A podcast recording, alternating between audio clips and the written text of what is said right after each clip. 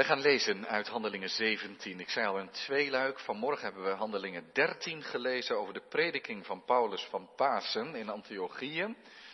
En nu zitten we echt een eind verderop hoor, in Griekenland. Ook een paar hoofdstukken verderop. Handelingen 17. Handelingen 17 is uh, de schriftlezing. En wij lezen de versen um, ehm, 15 tot en met 34. Paulus in Athene op de Areopagus. Een beroemde toespraak van Paulus. En wij mogen die lezen. Paulus in Athene op de Areopagus. Handelingen 17 van vers 15 tot en met 34. En dan lezen wij het woord van God als volgt.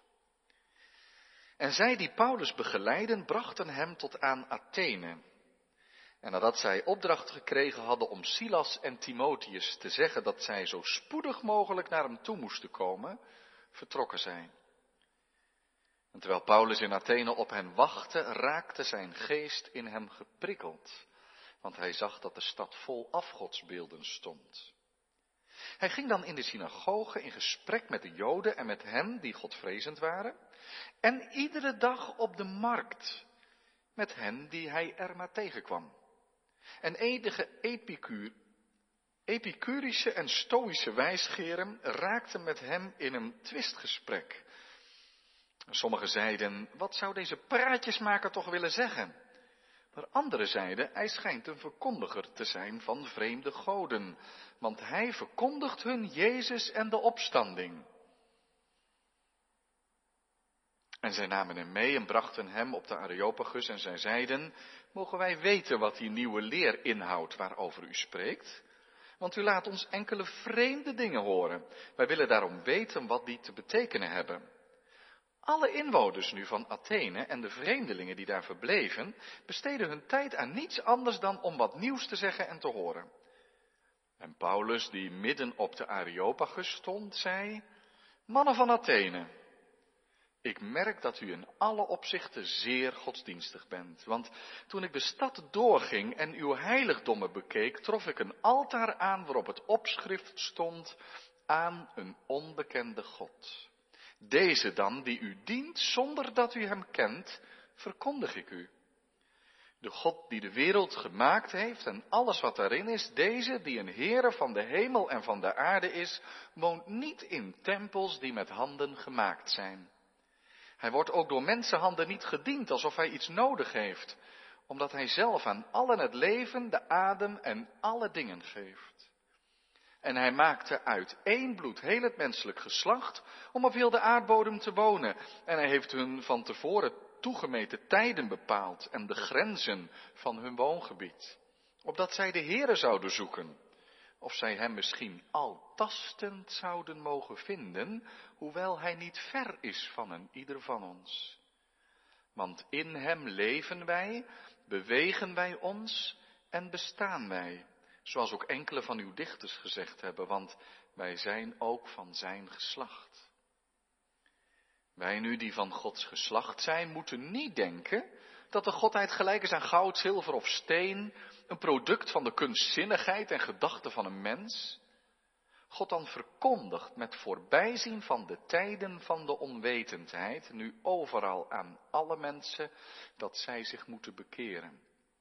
En wel omdat hij een dag vastgesteld heeft waarop hij de wereld rechtvaardig zal oordelen door een man die hij daartoe aangesteld heeft. Daarvan heeft hij aan allen het bewijs geleverd door hem uit de doden te doen opstaan. Toen zij nu over de opstanding van de doden hoorden, spotten sommigen daarmee. En anderen zeiden, wij zullen u, u hierover nog wel eens horen. En zo is Paulus uit hun midden weggegaan. Maar sommige mannen sloten zich bij hem aan en geloofden. Onder hen waren ook eh, Dionysius de Areopagiet en een vrouw van wie de naam Damaris was.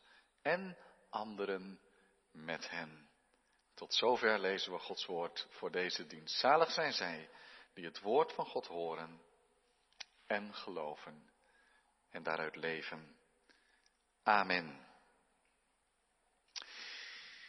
De tekst voor de prediking is het gedeelte zoals we dat gelezen hebben, Handelingen 17, vers 15 tot en met 34, maar daarvan wel in het bijzonder als kentekst vers 31, waar staat en wel, omdat Hij, God, een dag vastgesteld heeft waarop Hij de wereld rechtvaardig zal oordelen door een man die Hij daartoe aangesteld heeft. Daarvan heeft Hij allen het bewijs geleverd door Hem uit de doden te doen opstaan. Hij heeft het daar over Jezus Christus, de doden opgewekt. Handelingen 17, vers 31.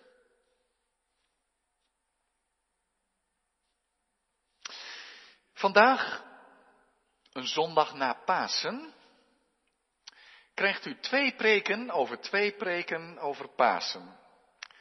Dat kan ik eenvoudiger zeggen. Maar het gaat er maar om dat we twee keer een, een preek of een toespraak lezen. En daar gaan de beide preken op deze zondag over. Vanmorgen over Paulus die in Antiochië kwam, echt een Romeinse stad in het huidige Turkije.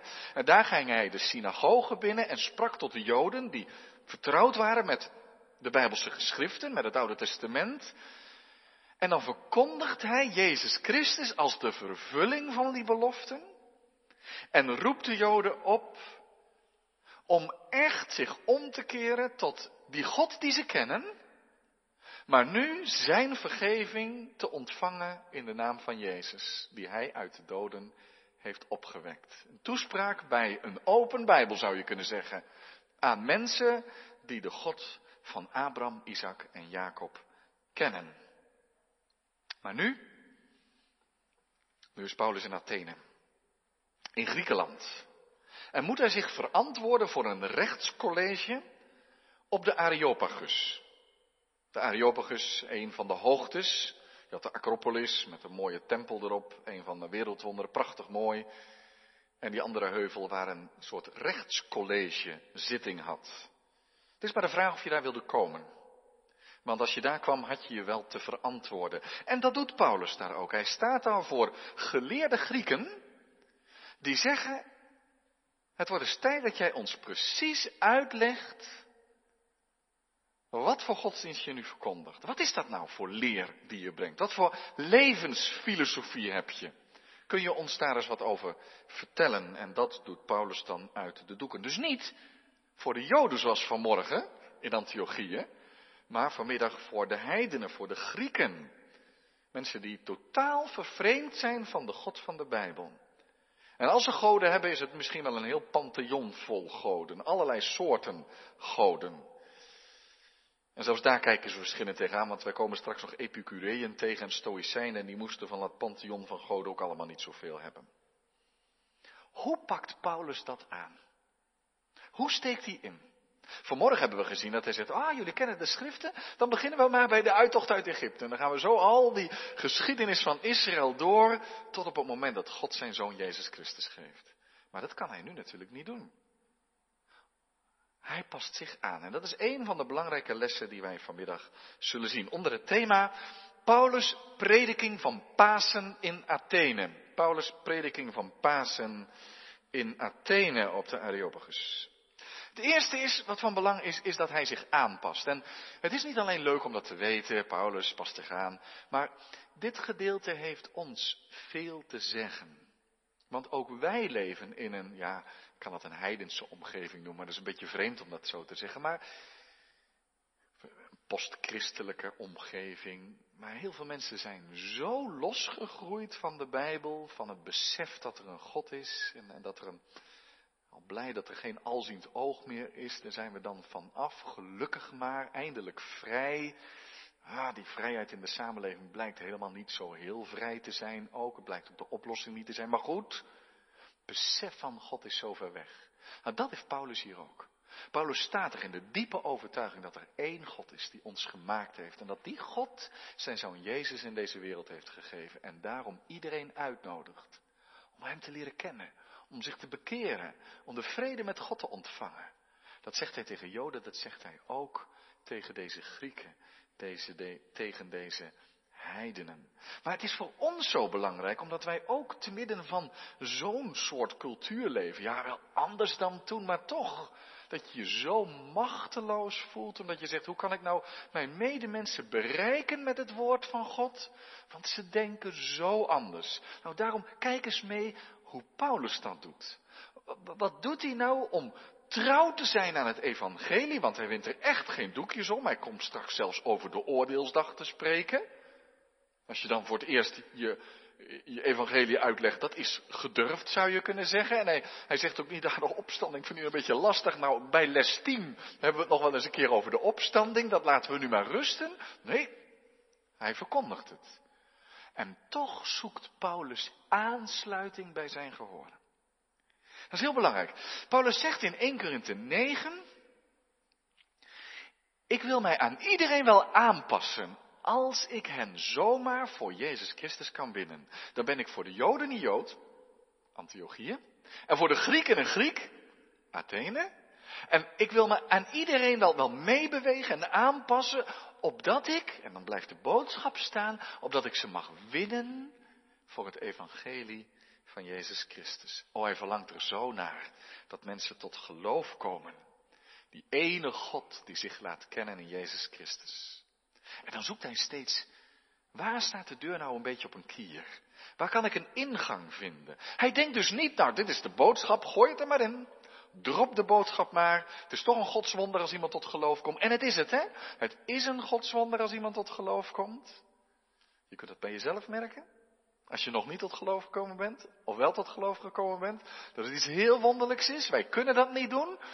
Maar Paulus zegt nooit, nou omdat het een godswonder is, kan ik overal hetzelfde riedeltje afsteken. Overal kan ik hetzelfde verhaal afsteken. Nee, in die synagoge houdt hij een andere preek dan voor de Grieken op de Areopagus. Dus Paulus' methode. En als wij vandaag de dag nadenken over evangelisatie, wat een lastig woord is, alsof je erop uitgaat om gesprekjes over het geloof te voeren, dat is niks niet evident. Misschien moet je eerst zeggen, we hebben als kerk een missionaire roeping. Elke christen niet om op evangelisatie eruit te gaan, maar gewoon waar het kan. Bij de mensen om je heen ingangen te zoeken, te vinden, om iets te delen van het koninkrijk van God. Maar hoe brengen we die boodschap dan? Hoe doen we dat als we met moslims spreken? Vast op een andere manier dan als je met iemand spreekt die zegt God. Daar heb ik echt. Geloof je daar nog in? Ik dacht dat dat van een eeuw geleden was, of een halve eeuw geleden, maar dat je daar nu nog in gelooft, dan spreek je er anders over. Het maakt uit. Het maakt uit of je in die synagoge in Antiochië bent of op de Areopagus in Athene. Hij past zich aan. Maar niet als een chameleon. Die zich altijd aanpast aan zijn omgeving om niet op te vallen. Maar hij staat pal voor datzelfde evangelie. Maar hij zoekt common ground. En daar kom ik in de loop van de preek op terug. Omdat ik dan ga vragen, na ga denken met u over die vraag. Waar vinden we dat vandaag dan? Betekent als je, stel voor dat, je, dat iemand vraagt, leg eens uit wat je gelooft. Moet je dan altijd schepping, zondeval, kruis, geloof, hel en hemel vertellen? Is dat altijd de, gang van zaken? Paulus doet het niet helemaal zo. Hoe zoek je aansluiting? Zijn er andere manieren om een ingang te vinden? Iets waarvan je zegt, ja, hé, hey, daar zit ik ook mee. Wat is het goede leven? Wat betekent het om zin te hebben in het leven? En wat heeft dat met God, de schepper, en met genade te maken? En met bevrijding? Waar is echte vrijheid? Waar vinden we iets van een startpunt? Dat is een moeilijke vraag hoor. En ik heb er ook niet het laatste antwoord op. Maar dit hoofdstuk geeft ons aanleiding om daarover na te denken. Want Paulus zocht daarnaar. Hoe krijg ik ze mee? Mee naar kruis en opstanding van Christus. Dat is het eerste wat opvalt. Dus die, die methode van Paulus. Tweede wat opvalt, en dat is ook voor ons heel erg belangrijk is, dat het allemaal begint met ergernis bij Paulus. Nou, wat gebeurt er? Paulus komt in Athene, hij heeft een paar begeleiders, die hebben hem vergezeld onderweg, zijn tas een beetje gedragen enzovoort, praatje gemaakt, die man laat je ook niet alleen reizen, een beetje gevaarlijk ook, groepje mee. Maar ehm, zijn reisgenoten, Silas en Timotheus, die zijn op dat moment niet bij hem. En dan stuurt hij zijn begeleider, hij zegt, ik ben in Athene, bedankt, ik boek wel ergens een uh, booking.com of zo, ik boek wel ergens een kamer. En um, dan gaan jullie alsjeblieft snel weer, weer weg, want je moet Timotheus en, en Silas halen. Dus dan is hij een tijdje alleen in Athene. En het lijkt erop alsof hij zegt, oké, ik ga wat acclimatiseren, ik kijk om mij heen. Maar hij wil eigenlijk wachten op zijn medegenoten voordat hij echt het werk gaat beginnen. Maar dat lukt hem niet. Waarom niet? Hij wordt geprikkeld. Hij wordt, het staat een sterk woord, wat betekent het begint van binnen te koken bij hem. Je kunt het zeggen, hij werd geërgerd, maar het is niet een platte ergernis of zo, maar het begint toch van binnen te koken. Hij ziet daar een stad, het is het prachtig allemaal, cultuur, zuilen, tempels. Als je toerist bent, heb je echt een goede tijd daar hoor. Dat is een van, in Athene geweest? Nou, het is toch geweldig dat je in Athene bent. Maar Paulus kan er niet van genieten, want hij is geen toerist. Hij ziet daar een stad vol afgodsbeelden, vol tempels. En overal op de markt van die typische Griekse filosofen die altijd maar bezig zijn. Waarom zijn we er? Waarom is er iets? En niet veel hier niets. En weet ik veel wat, wat voor dingen ze allemaal bedacht. Hoe zit het leven in elkaar? En dat raakt hem. Hij kan niet genieten van die mooie Griekse cultuur. Niet dat hij het niet waardeert, hè? Maar hij zit ermee dat hij weet dat God er is. En dat Jezus leeft. En dan zit hij daar die mensen discussiëren. En dan zit hij die tempels. En dan begint het van binnen te borrelen. En zegt hij, oh God, ze moeten u leren kennen. Ze moeten Jezus leren kennen. Hij kan niet wachten. Dan gaat hij gewoon, zegt nou, dan begin ik maar vast. En dan gaat hij inderdaad, ja, naar de synagoge. En daar vertelt Lucas ons dan verder niks van. Blader maar even terug naar Antiochië, dat zal hij daar wel verteld hebben. En dan richt Lucas zich op dat Paulus ook, ja, van sabbat tot sabbat in de synagoge, maar ja, dan heb je nog wat dagen over in de week, dus gaat hij naar de markt. En daar gaat het erg Grieks aan toe. Daar komen mensen niet alleen spullen kopen, maar het is ook een beetje de grote markt, zeg maar. Hij eh, ging niet alleen naar de kerk op zondag, zeg maar. Maar hij ging ook naar de grote markt van Antwerpen, zoiets. Maar nou eenmaal de mensen rond gingen hangen, geen hangjongeren, maar hangfilosofen, zeg maar. En die waren voortdurend met elkaar aan het praten. Hoe zit het leven in elkaar? En eh, dan worden er twee groepen met name genoemd. Epicurische en Stoïsche wijsgeren. Nou, Stoïcijn. Nou, Stoïcijnen, dat zijn voor ons ijskonijnen, maar dat waren ze eigenlijk niet. Stoïcijnen, die zeiden, ja, al die goden. Nee. Ze hadden er een beetje oog voor dat er één soort van godheid was. Maar, zeiden die Stoïcijnen, ja, God zit in alles en iedereen. Alles is wel goddelijk. Dus ga je verder filosoferen over hoe zit het leven in elkaar. En dat je niet al te veel verlangens moet hebben, want als je veel verlangens hebt, heb je veel teleurstelling. En je moet de dood aanvaarden, aanvaarden wanneer die komt. En nou, dan zullen mensen dat allemaal veel preciezer uit kunnen leggen, maar stoïcijnen. En dan had je die epicureërs, die uh, hadden ook uh, wel genoeg van al die verschillende goden. En die epicureërs, ja, die zeiden een beetje van, uh, ja, God uh, is er wel, maar die bemoeit zich niet met ons. Dus er zal wel iets zijn, ja, Epicureërs zijn er vandaag ook. Er zijn heel veel mensen die zeggen, er is wel iets. Als je maar zeker weet dat je nooit weet wat dat iets is, dan kun je nooit weten. hoef je ook geen rekening mee te houden, kun je nooit weten. Er is iets, ja, er moet wel iets zijn. En zoek je ook, maar hoezo zou je dat zoeken? Je kunt echt God niet vinden. En die Epicureeën leven vandaag ook, zou je kunnen zeggen. dus er is wel een God, maar die bemoeit zich niet met ons. Nou, met dat soort mensen gaat hij in gesprek. Dan zie je hem daar op het houten bankje, daar aan de rand van dat plein zitten, met een stel lange Griekse baarden. Om met hen te praten over uh, hoe, zit, hoe zit het leven nou in elkaar. En dan gaat hij ze vertellen over die ene God. Die ene God, die iedereen gemaakt heeft, maar die je ook kan leren kennen. Die God die zo zo bijzonder aards kan zijn, die zo hoog verheven is, maar toch een, een volk heeft uitgekozen. En zijn zoon naar de aarde heeft gestuurd. Die mens geworden is. En dan spreekt hij over Jezus in de opstanding. Jezus en Anastasis. Hoe zeggen ze Anastasis? Twee dus. Net als Isis en Osiris of zo. Jezus en Anastasis. Wat zijn dat voor vreemde goden die u verkondigt? Nee, zegt hij dan één God. Die in Jezus bij ons is gekomen. En hij heeft hem uit de doden opgewekt. Nou, dat vinden ze een heel vreemd verhaal. En omdat ze nogal op de rust in de samenleving gesteld zijn, brengen ze hem naar de Areopagus, waar een recht, een eerbiedwaardig rechtscollege zitting heeft. En ze zeggen, nou, je moet dus naar deze man luisteren. Niet omdat ze onder de indruk zijn, maar omdat ze zeggen, dit is een nieuwe leer. En daar moeten jullie van weten, dus ze gaan hem op de proef stellen. Je moet je verantwoorden, Paulus. Wat, wat breng jij hier allemaal voor gedachten op de markt aan de orde? Leg het ons eens uit, dan zullen wij beoordelen of het schadelijk is. Of het mag. Of dat het onschuldig is. En dan mag Paulus twee minuten spreken. Nee, dat is niet waar. Als wij de toespraak hier lezen, kun je het in twee minuten lezen.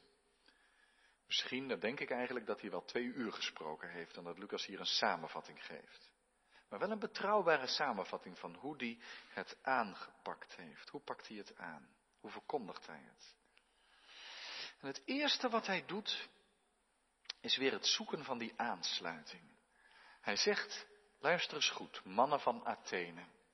Ik ben hier door de straten gegaan en ik kwam allerlei afgodsbeelden tegen. Man, wat hebben jullie veel goden. Maar ik kwam ook een, een afgodsbeeld tegen, er stond een bordje bij voor de onbekende God.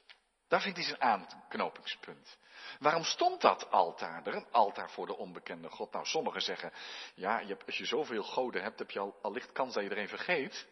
Laten we het zeker voor het onzekere nemen en dan zetten we er nog eentje voor de onbekende God tegen. Dat hij zich maar melden mag als die er is.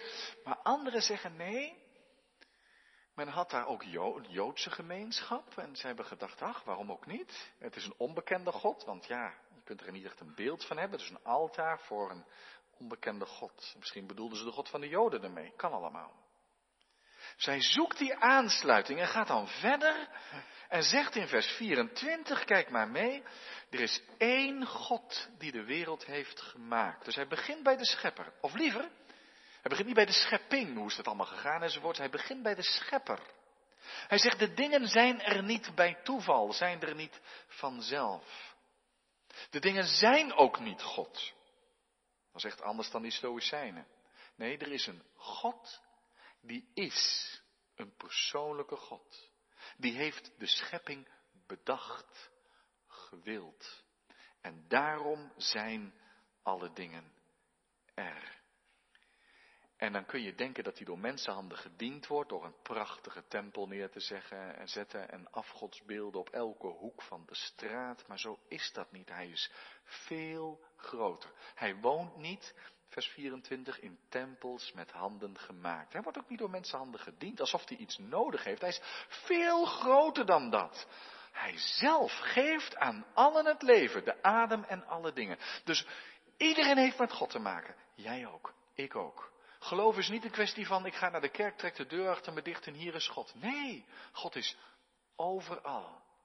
Maar hij is niet in alle dingen, gebeurtenissen, dingen enzovoort. Hij heeft ons gewild. Hij is de schepper. Hij heeft uit één mens het hele menselijke geslacht gemaakt om op aarde te wonen.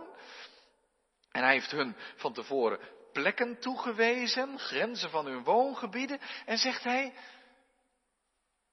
en dan mochten ze op elke plek waar ze woonden tasten of ze de schepper zouden kunnen vinden. God openbaarde zich, dat vertelt hij allemaal niet, weliswaar aan Abraham, Isaac en Jacob. Maar ook als je die God niet zo had horen spreken, kon je op de tast zoeken, wie heeft ons nou gemaakt? Hoe zit het leven in elkaar? Kun je achter die dingen iets van God vinden? Want Hij is niet ver van een ieder van ons. Dus zie je, Paulus die, die zoekt aansluiting. Hij probeert ze mee te nemen. Jullie kunnen mij volgen hè, tot nu toe. Ja, wel anders dan die Epicureeën, anders dan de Stoïcijnen, ook anders dan al die afgodsbeelden. En dan haalt hij notabene in vers 28 een van hun dichters aan. Aretes heette die. Dus hij kent de literatuur en hij zegt, jullie begrijpen toch wel wat ik bedoel, want een van jullie dichters heeft gezegd, in hem leven bewegen wij ons, want wij zijn ook van zijn geslacht. Het is een beetje onhelder wat die dichter Aretes daar nou precies mee bedoelde. Wij zijn van zijn geslacht. Wij komen uit hem voort. Maar Paulus zegt, ach, ik kan die, die, dat heidense gedicht rustig in mijn preek aanhalen. Want zo is het. Wij zijn door Gods wil voortgebracht. Wij hebben allemaal iets met deze God. Maar, zegt hij in vers 29, wij nu die van Gods geslacht zijn, moeten niet denken dat de Godheid, hij blijft in hun taal spreken, gelijk is aan goud, zilver of steen, of een soort product van kunstzinnigheid en van de gedachten van een mens. Nee, God verkondigt met voorbijzien van de tijden van onwetendheid. Ja, die tijden waren er even lang. Oh, er waren filosofen, die hebben best belangrijke dingen gezegd. Zo Socrates en zo zijn er nog zoveel. Maar God kende ze niet. God ziet eraan voorbij. God laat dat nu liggen. En God roept tot bekering. Dat voorbijzien is ook wel belangrijk in onze gesprekken trouwens hoor. Er is een legende dat die koning Radboud, wel eens van gehoord, koning Radboud, die uh, was een koning hè, van de Friezen, meen ik. En die zou tot geloof gekomen zijn en die zou zich laten dopen. En hij stond al met één been in het doopwater, totdat hij zei, oh wacht eventjes, nog één vraag. Mijn voorouders, die nog niet van Jezus hebben gehoord, zijn die ook in de hemel of zijn ze in de hel? En toen was de zendeling, die dacht heel eerlijk te zijn en die zegt, ja, die hebben nog niet van Jezus gehoord, dus die zijn niet in de hemel. Dat kan ik u wel vertellen. Nu zegt hij, nou haal ik mijn been weer uit het doopwater, want als zij er niet zijn, dan hoef ik er ook niet te komen. Ja, dat is een beetje cru, hè? Maar zo deed Paulus dat niet. Die zei, God gaat voorbij aan die tijden van onwetendheid. Laat die maar in Gods handen liggen. Je hoeft daar verder niks over te oordelen. Maar nu, zegt hij, nu. Nu kun je niet meer beroepen op je onwetendheid, want ik heb voor je neus gestaan en ik heb verteld over God en over Jezus. En God roept je. God heeft namelijk zich altijd aan zijn volk Israël bekendgemaakt. Maar er zou een tijd komen dat dat, dat dat voor heel de wereld zou zijn. En dat je door Jezus wordt die muur tussen Israël en de heidenen afgebroken. En, en, nu is die tijd aangebroken. En strekt God zijn armen uit naar Jan en alle man, naar iedereen in deze wereld. En zegt, hoe ver je ook bij God vandaan bent en wat voor godsdienst of cultuur je ook zit.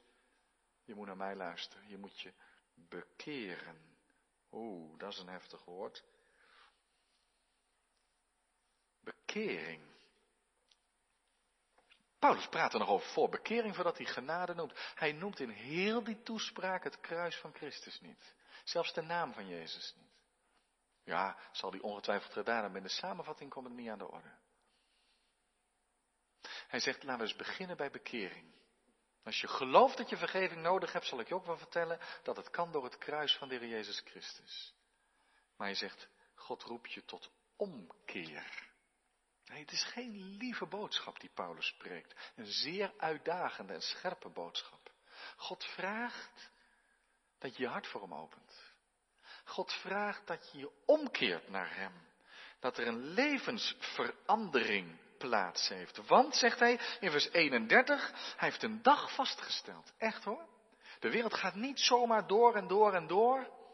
Maar er is een jongste dag. Er komt een dag die heeft God aangesteld waarop hij de wereld zal oordelen. Waarop God recht zal doen. Waarop elk mens zich voor hem moet verantwoorden. Maar zegt Paulus dan, en dan gaat hij naar de Heer Jezus toe, dat oordeel van God wordt uitgevoerd door een man. Kijk, en eigenlijk voel je, hier zit je op het punt dat Paulus die aansluiting niet meer vast kan houden. Want dit kunnen ze zich niet voorstellen. Dit is heel bijzonder wat Paulus nu zegt. Maar dan zegt Paulus ook, ik kan het niet anders maken. Zo heeft God het gezegd. Zo heeft Hij zich geopenbaard. Zo is God. God heeft Jezus gegeven. En heel het toekomstige oordeel in de handen van Jezus gelegd. Dus Jezus zal de wereld oordelen. Dan weet je ook naar welke maatstaven naar de maatstaven van Jezus Christus, naar zijn rechtvaardigheid, naar zijn heiligheid, naar zijn offerbereidheid, naar zijn liefde. Paulus sprak over het oordeel. Hij riep mensen op tot bekering. U kunt niet blijven zoals u bent. God roept u om uw oude leven, uw vorige gedachten in te leveren en je door God te laten gezeggen. Hij sprak er van Felix bijvoorbeeld over. Lees het maar verder. Zodanig dat Felix zelfs een beetje bang wordt voor het oordeel en zegt, nou, hou er maar even over op. Daar hebben we het nog wel eens over. En hier zegt hij het ook. En wil je weten dat de toekomst van Jezus Christus is? God heeft hem uit de doden opgewekt. En op dat moment zeg je Paulus, dat is niet verstandig man om dat te zeggen. Je had veel beter kunnen zeggen, nou we kunnen nog wel eens wat verder filosoferen over uh, hoe het leven in elkaar zit enzovoort. En het was een heel makkelijk gesprek geworden als het alleen maar bij die schepper was gebleven. Maar dan zegt Paulus, nee dat is niet het laatste. Ik moet je ook vertellen over Jezus. En over het oordeel van God. En dat je je bekeren moet tot Hem. Om veilig te zijn, vrede met God te hebben. Om dat nieuwe leven wat God ons geeft te leven. Heel anders dan in Antiochië, deze preek. Heel anders. Zie, hij zoekt die aansluiting. als hij de gelegenheid kan, zegt hij, dan wil ik jullie vanuit dat gezamenlijke, hoe wij samen in het leven staan, wil ik jullie toch vertellen over, over dat wonderlijke geheim dat ik me gegrepen voel door Jezus Christus. Dat kan ik aan niemand uitleggen. U ook niet. Je kunt het aan niemand bewijzen. Het geloof. Maar je kunt mensen wel uitnodigen en zeggen, ik kan er niet meer los van komen. Jezus is de heiland, de redder. En de toekomst is aan hem. Oh, wat voelen we ons vaak machteloos, hè? Als je het evangelie moet delen. Het zijn vaak maar momenten. Geloof je? Ga je naar de kerk? Dan, heb je niet als Paulus twee uur op de Areopagus en misschien ook geen twee minuten. En als je die toespraak van Paulus hier in samenvatting ziet, dan zeg je nou, hij heeft ook niet alles erin willen proppen. Hij is best wel lang bezig om begrip te kweken en dan vertelt hij over Jezus. Probeer maar een haakje te slaan in een gesprek. Vanuit het goede luisteren naar mensen. Nee, niet de boodschap droppen, maar goed luisteren naar mensen. Dat gaat over de methode. Nog even naar het begin. Weet u nog dat het begon met die ergernis van Paulus? Dat begon te kolken van binnen. Dat is ook belangrijk. Nee, ik zeg niet dat wij dat altijd op dezelfde manier hebben. Wij zijn niet naar Antwerpen gekomen om hier als een apostel Paulus hele dagen over het evangelie te praten. U heeft uw buren, uw familie, uw leefomgeving, uw collega's. Dat gaat anders. Maar mogen we er niet iets van herkennen? Van het verlangen dat ook anderen Jezus leren kennen. Het kan ons toch niet koud laten. Als we geloven dat er een dag gesteld is dat God de wereld zal oordelen. En het oordeel ligt in de handen van Hem die ook onze redder is. Die zondaars uitnodigt en lief heeft. En ieder die zich tot Hem bekeert. Oh, dan zou je toch zo graag willen dat mensen tot Jezus komen. Is dat ook niet een vraag voor ons? We kunnen nadenken over hoe slaan we zo'n haakje? Hoe leggen we die verbinding? Misschien is dat inderdaad wel in het goede leven. Hoe leef je nou? Misschien, ik denk echt hoor, zelfs vergeving van schuld is een krachtige boodschap die het zou moeten doen in deze tijd. Waarom? Dat vele mensen een last met zich meebrengen, meedragen van falen en, en, en van schuldgevoelens. En dat je door Jezus Christus vrij in het leven mag staan. Niet omdat je jezelf moet verontschuldigen, maar omdat er betaling is van de schuld en vergeving en vrede. Mensen, wat hebben we een heerlijke boodschap. Maar niet alleen dat haakje, maar ook de vraag, hoe zit het in ons eigen hart? Rondom de verkiezingen hebben we het wel eens over zwevende kiezers. Hoeveel zwevende gelovigen zijn er niet? Zwevende kiezers of zwevende gelovigen? Zwevende gelovigen die zeggen, ja, ja, ja, denk het wel, maar ik hou de opties open. Hoe hartelijk is dat geloof? Dat is geen geloof. Dat we net als Paulus mogen zeggen, ik weet in wie ik geloof. Ik geloof het van harte. En die overtuiging wil ik graag met anderen delen. In alle voorzichtigheid, niet bedweterig. We vinden het soms zelf moeilijk genoeg om te geloven. Maar dat het moeilijk is om, om te geloven, dat betekent niet dat het onzeker is. Dat je er pal voor staat en zegt, dit is mijn hoop en ik wil je er ook toe uitnodigen. En laten wij niet vergeten, dan komen we bij de reacties, dat God het is die mensen tot geloof brengt, niet wij. Dat mag je voor veel krampachtigheid behoeden. God kan het doen. Paulus zoekt aansluiting, maar hij is niet bang voor afwijzing. Dan had hij de boodschap aan alle kanten gecamoufleerd, verzacht, in fluweel gelegd. Maar Paulus is eerlijk. Hij is niet bang voor afwijzing. En dat gebeurt ook. Er zijn drie reacties. Eén, spot. Net als op de Pinksterdag, ze zijn vol zoete wijn. Waarom spot? Omdat mensen hun eigen wereldbeeld hebben en er niet voor openstaan om naar iets anders te luisteren. Velen. Die zeggen, alsjeblieft, praat me niet over geloof. Waarom niet? Waarom, waarom irriteert het mensen? Omdat de kans bestaat dat ze zich vergissen en op een verkeerde manier in het leven staan. Nee, kom mij niet aan mijn leven, kom mij niet aan mijn wereldbeeld. En de beste manier om dat te voorkomen is er de spot mee drijven. Nou, zie je hier ook. Belachelijk. Opstanding der doden. Ah, de man heeft een steekje los. Hij kan het wel mooi uitleggen, maar uh, dat is de eerste reactie. De tweede reactie is iets milder. Interessant. Misschien hebben we het er nog wel eens over. Dat is eigenlijk de tweede reactie. Staat hier ook, hè? We zullen u hierover nog wel eens horen. Kans dat dat gebeurt, niet zo groot, maar beleefd. We hebben het er nog wel eens over. Dat kan je gebeuren. Goed voor jou naar de kerk. Spreekt het geloof je zo aan? Gefeliciteerd. Zo. Best interessant. Misschien hebben we het er nog wel eens over. Dappere apostel Paulus. Maar je zou zeggen, man, Gaan we weer terug naar de synagoge. Daar heb je toch mensen die een beetje voorbereid zijn. Maar op de Areopagus, Paulus, je hebt daar niks te zoeken. Die mensen zijn ver bij God vandaan, kansloos. Maar God doet het, want sommigen, vers 34, sloten zich bij hem aan en geloofden. Waar komt dat vandaan? Dat is wat God doet. Dat is de kracht van God. Die Paulus gebruikt. Waarom? Omdat hij zo'n fantastisch spreekt? Nee, omdat God dat doet. Die gebruikt de prediking als een machtig instrument in zijn hand. Zelfs Dionysius de Areopagiet. Dus iemand die ondergedompeld is in het denken van de Areopagus. Misschien wel een geziene figuur van het rechtscollege. Die zegt, ik, ja, ik weet niet wat het is, maar het pakt me kom er niet los van. En misschien dat hij niet uh, volbloed christen direct helemaal is, maar hij zegt toch, Paulus, ik, uh, ik breng je even naar de voordeur. Ik loop even met je mee. Kunnen we het er nog eens over hebben? Ik, ik wil meer weten. Want uh, dit, dit raakt me. Dit raakt me. Dat gebeurt vandaag ook. Hoe kan dat nou?